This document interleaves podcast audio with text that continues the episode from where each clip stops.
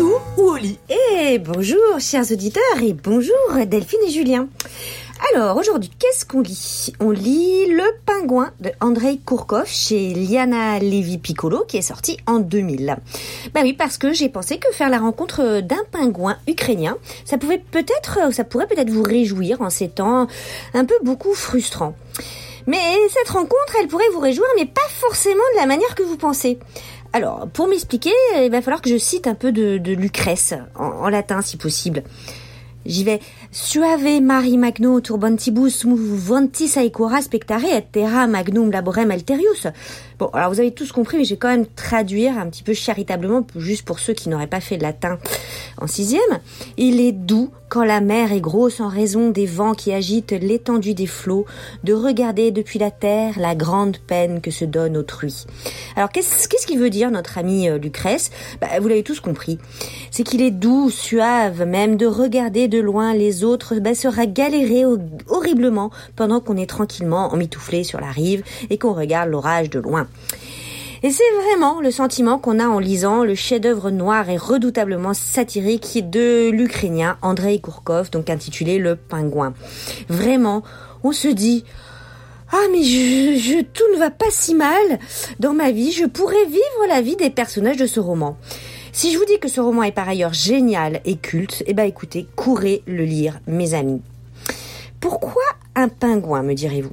Eh ben, ce pingouin, il est très attachant. Il s'appelle Micha. Il est adorable. Il est un petit peu mélancolique. C'est un rescapé d'un zoo en faillite et il a été récupéré par un écrivain raté, mélancolique lui aussi, qui s'appelle Victor Zolotarev. Tous les deux vivent paisiblement dans un appartement de Kiev, la capitale. L'Ukraine, dans les années 90, bah, vit des années au pire de la corruption, de la violence. Il vit une, elle vit, euh, il vit ce pays une profonde crise politique, économique, crise sur tous les plans en fait. Mais les deux s'entendent bien, le, pingouin et l'homme. Ils, ils, accordent leur tempérament taciturne et méditatif, un peu décalé aussi hein, évidemment, et donc pas mal dépressif. Mais un jour, cette belle entente va être interrompue parce qu'un grand patron de presse contacte Victor et lui demande d'écrire pour son journal des notices nécrologiques. Alors le seul hic, euh, c'est que les gens sont encore vivants les, les gens euh, qu'on lui demande d'écrire dans la, dont on lui demande de décrire la mort dans les notices nécrologiques sont encore vivants. Et il semblerait que la notice nécrologique soit le prélude à leur mort brutale. C'est bien ça. Par assassinat, euh, d'être les victimes de règlements de compte entre clans mafieux et ou coteries politiques, économiques ou financières de tout poil. Et euh, l'Ukraine de cette époque-là n'en manque pas. Donc Victor trempe malgré lui dans des magouilles emblématiques de la corruption de son pays. Et sans porter d'armes, il se rend vite compte que sa plume est devenue un instrument de violence comme un autre. Alors bientôt, ses aventures en plus se compliquent quand un baron mafieux vient déposer chez lui la petite Sonia, sa fille, avant de mourir brutalement à son tour.